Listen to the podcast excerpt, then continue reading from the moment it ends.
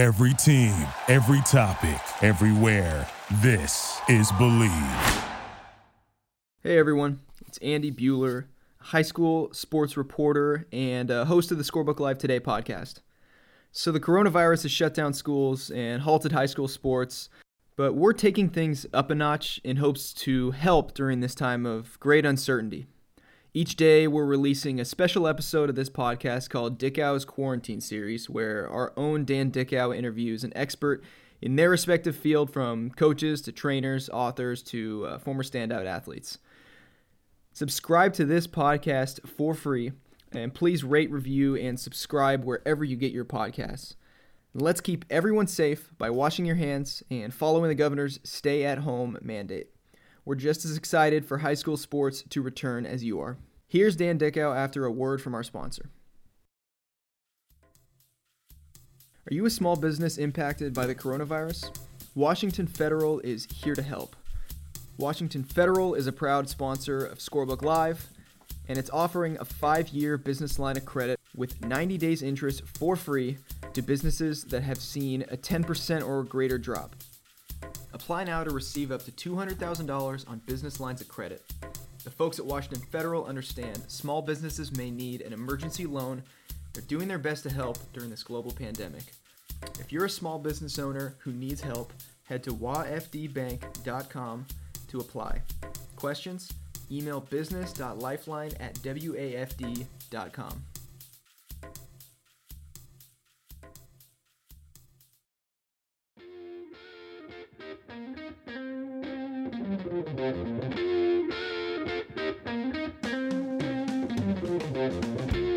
Dickau, Scorebook Live, Washington. On today's podcast, uh, the quarantine series, where we're bringing you a, an interview with a special guest and uh, an experienced field, an expert, or a former college or high school athlete from the state of Washington that was truly successful. Today's guest, a former UW um, athlete at the same time I was there, had an amazing amount of uh, success on the football field from Woodinville High School in class of 97.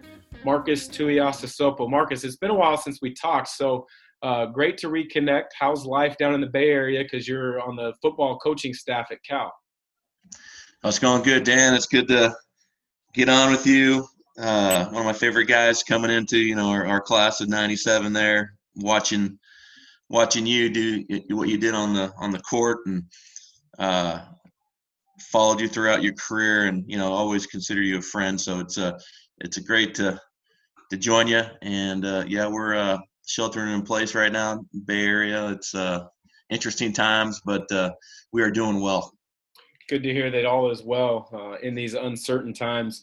And a lot of people are, are having an opportunity to kind of reflect on some of their past experiences memories from their athletic career and or coaching career. You've got a little bit of both when you look back at yourself, you were a multi-sport athlete at Woodinville High School, um, very successful baseball player and football player. I believe, if you correct me if I'm wrong, you had a chance to play either sport in college, um, and you might have had uh, the talent to play professionally uh, on the baseball diamond as well. What were the determining factors for you to choose football, and what were those? What was the thought process like back then for you? Yeah, you're right. I, I, played football, basketball, and baseball. I played year round. I mean, literally would finish one season, and the next day was hitting practice, the next sport, and so that's all I knew growing. You know, going up through the, through the years, and so when it when I had a chance to continue playing sports collegiately, uh, it really made sense that football and, and baseball I could play at the highest levels probably I maybe could have played small, small, small school basketball if I if I loved it. But you know, I loved football and I, I, did enjoy baseball. And so ultimately just came down to what I really loved. And obviously football and playing the quarterback position is what kind of drove me. Um, I did go out for baseball for a little bit my junior year in college just because I had that itch to do it. Um, and there was a little caveat there because I actually signed at UW to play both. Uh, you know, football. Jim Lambright at the time, and then Ken Knutson you know, I think they we both under or all of us understood that that's what was happening. But then I won the backup quarterback job my freshman year, and then Coach Lambright's like, uh, I think you should focus on on football. I don't think the baseball thing is going to help you out. So, you know, I wasn't happy at the time, but you know, I think it it, it kind of showed, you know, where I truly was at in terms of loving the game of football and wanting to pursue, you know, greatness at the quarterback position. Um, and so I, I didn't I didn't really even fight it. And so, uh, you know, I, I, did go back out later after I kind of solidified myself at that level and you know ultimately went back to football after a few months just because i you know i missed working out with my guys and we had some goals that we you know we hadn't accomplished yet so but uh yeah i mean it was there was a moment there actually right before i enrolled as a freshman at uw where you know i almost decided to go play baseball at uh, arizona state and uh ultimately decided not to obviously but uh um, that was kind of what I went through. Wow, that's uh, that's interesting. I, I, I knew you were a, a, good baseball player. I didn't under, realize that you had uh, opportunity as well, uh, maybe to play at Arizona State if that was the path that you wanted to take. You're in a you were in a unique situation as far as having a family that was full of good athletes. Your father played in the NFL. Uh, I believe, if I remember correctly, your older sister was on the volleyball team at UW. You had some younger brothers that had success at the college level in different sports. Um, how did your family's athletic background shape and mold your decision making process and also your competitiveness to get to the point you could have those options? Yeah, growing up in an athletic family, and as you mentioned, a father that kind of you know played high school and then went to college and then obviously onto the NFL. Uh, I mean, sports was is what we did. I mean, it was something that we naturally gravitated towards. And I remember my parents always telling us that we didn't have to do it if we didn't want to, but it was just something that we loved to do. And so uh, we never we never said we didn't want to. And then uh, you know they even told us to the point where we could just do it for fun. It didn't have to be super competitive but that was it was in our nature. So we you know we never wanted to go that route. We we always wanted to be the best or compete to be the best. And so being around that with your siblings, and I'm one of five, it's it's uh it makes it a natural you know process that you just continue to move on up and do the best that you can and that you're competing and you're trying to get better you know each day or uh, you're trying to you know not necessarily one up each other, but you're kind of encourage, encouraging each other just to, to, you know, to do your best. And so it was a natural thing, I think, in our family to just, you know, strive. And, you know, our, you know, our parents always said, you know, give yourselves the best chance to you know, do the things that you want to do in life. And if you have dreams to play collegiately or get your education paid for, or even have a chance to play professionally, let's let's go for it. And so, you know, having that support it it it helped me out just because it was it was always keeping me on you know our path athletically and you know if we didn't play so well you know we had we had someone that could could talk to us and teach us through his experience with my father and so it uh, it was nice to be able to I don't know if I always thought it was nice at the time. You know, you're getting critiqued by your dad. Yeah. you're trying your best, but you know, looking back on it now, he, he was just setting us up for you know uh, the way college coaches are going to view your performance. And, you know, if we want to be the best, then we always have to be pushing to, to be better than we were before. So um, I think those things came natural. You know, you still have to make that choice to want to do it. But uh, when you're in an environment where uh, that's kind of the norm, it's it's easier to kind of get on board and to kind of take the baton and and and, run with it. What type of advice would you give um, you know, be, be, I guess to go back, you, you're currently uh, in the coaching world. Uh, you've been at UW, UCLA, and now Cal um, as a position coach. Um, and so now you're looking at high school athletes in a different way um, than you just talked about within the family setting. You're talking about looking at evaluating and then recruiting uh, high school athletes. What are some of the things that that you look for, knowing the background that you had as a athlete, but also the background that your family had because you could see what your younger brothers were going through and how they were getting evaluated. How did that all mold together, and what do you look for in recruits? I think what I'm looking for is, uh, you know, in a prospect when I'm looking and scouring the land is just a, a guy that loves the game of football, um, that is competitive. Um, you know, I will evaluate films against their best opponents. So I'll ask the head coaches, okay, what are the games that are the the games in your area, and you know, I want to see how they play against the the best in their area. Because you know that those those are the games when you I, I, just thought think back when I was in high school that you know you you're thinking about and you want to do well or you know you're going to find out does he get nervous? Um, does that nervousness affect his ability to play at a high level or or whatnot? So um, but I, but I think if you if you love it and you're able to compete against the best in your area then you're focusing on the things that matter um, in the game of football. Is you're you, uh, you're not letting the moment be too big for you. You're you're competing with your buddies. You know i'm, I'm looking for guys that play hard. Because if, if you're running from sideline to sideline or if you're finishing blocks um, if you are covering down the field when you don't have the ball and you're trying to block for your teammate those are things i'm looking for that show me that you love playing the game of football. Because as you know dan and, and basketball i mean the higher you go the harder it is because now everyone is better. And you got to have a love for what you're doing to really put yourself above you know your competition. Because now you're going to, you're going against more guys that are like you. And uh, i think if you don't love it it's just going to be it's going to become too hard.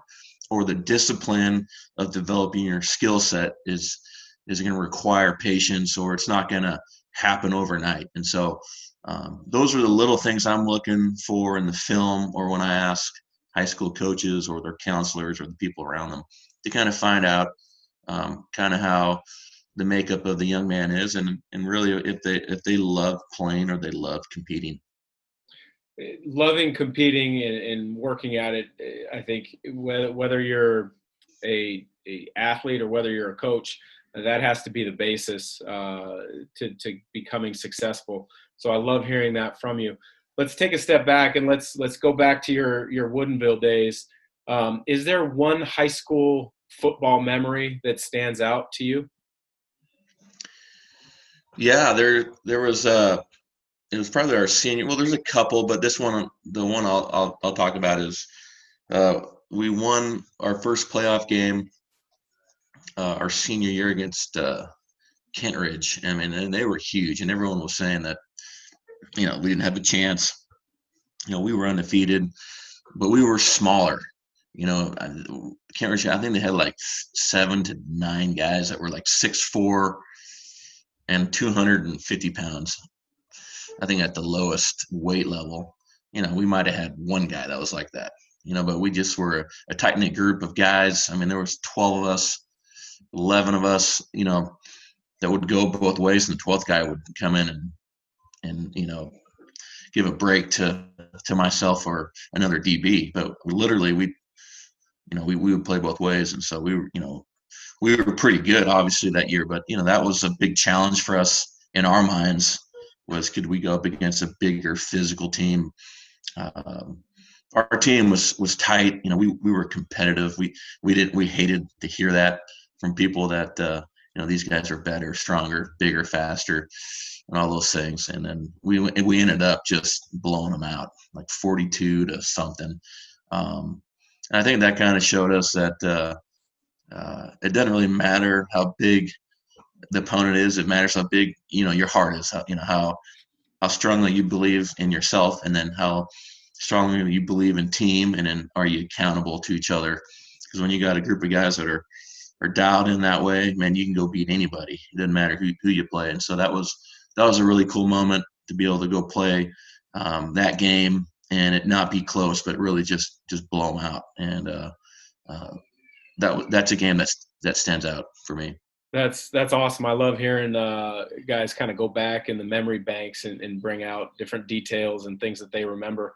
Uh, obviously, you've moved from athlete to coach. Um, and in doing that, many times you look back at different coaches you've had and, and think about things that they said or how they ran practices or maybe how they related to guys. is there one former coach that you have that you can look at and say, he's my mentor? That's who really kind of pushed me into coaching. Man, that's a that's a great question because I feel like I've taken from a lot of my coaches. Um, you know, I've taken a little bit of everything. I mean, from I'm trying to think. I mean, shoot, I could go on. I could name the list of coaches that I've had, and uh, you know, all a lot of them are are extremely successful now. And uh, I don't know if I can just point to one guy that was a singular coach that really just, you know, showed me that this is what I want to be. Because I, I think I always wanted to. I always knew that I wanted to coach, but I will say this: I I think all the coaches that I've had. I mean, the ones that had had the most effect on me were the ones that really just uh, you know took time to develop a relationship uh, with me and and really just be real. You know we i've had a bunch of coaches that just put the x's and o's up on the board and then go you need to do it this way. And then it's like if you don't do it then you're like you know you're you're terrible. You know there's no, there's no teaching there's no you know critique i don't mind being critiqued hard but it, what I learned was the coaches that you know that took a little bit more time to to make sure you know that you know how I was learning, how I was doing, you know, was my how was my current attitude affecting my ability to learn, or or you know just took that extra time to show that they cared and, and whatnot. Um, I, other I think coaches, you know, from a tactical or an X's and O standpoint, I've you know there's a bunch of coaches that I've I've, I've I've learned from.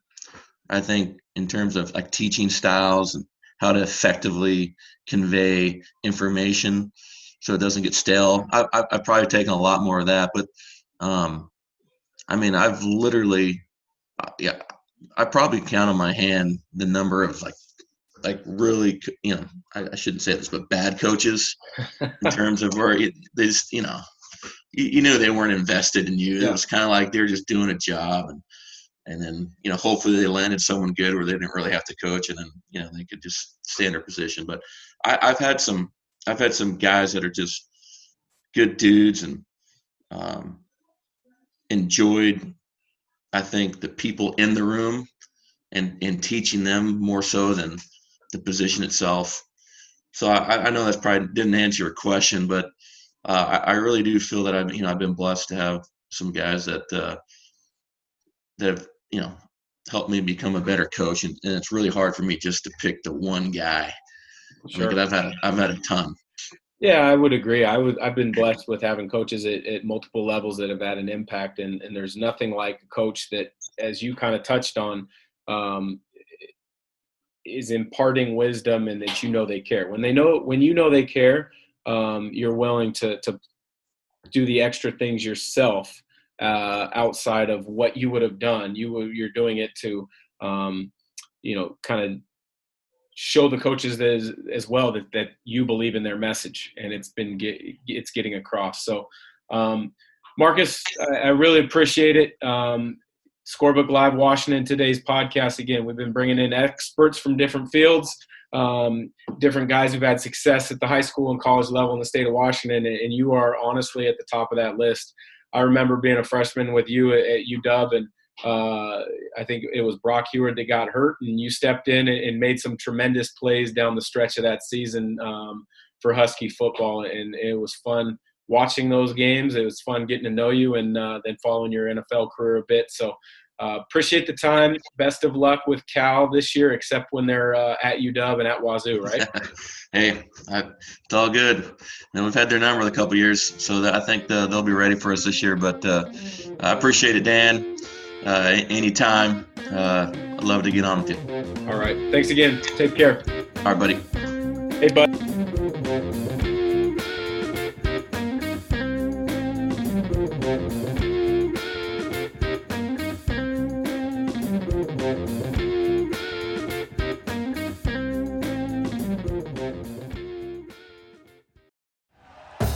Thank you for listening to Bleav. You can show support to your host by subscribing to the show and giving us a five star rating on your preferred platform. Check us out at Bleav.com and search for B L E A V on YouTube.